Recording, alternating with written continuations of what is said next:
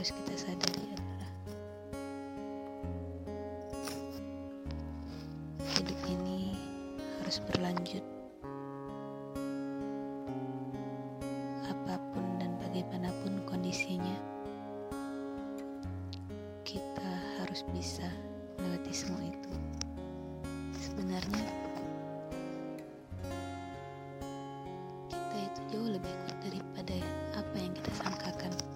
Buktinya hari ini dengan begitu banyak hal yang telah kita lewati, begitu banyak hal berat yang telah kita lewati, kita masih berdiri di sini, masih bisa tersenyum, masih bisa melakukan banyak sekali hal-hal baik. Ya, setidaknya untuk membanggakan diri kita sendiri. Jadi, apa pun itu, seberat apa pun itu, bersyukurlah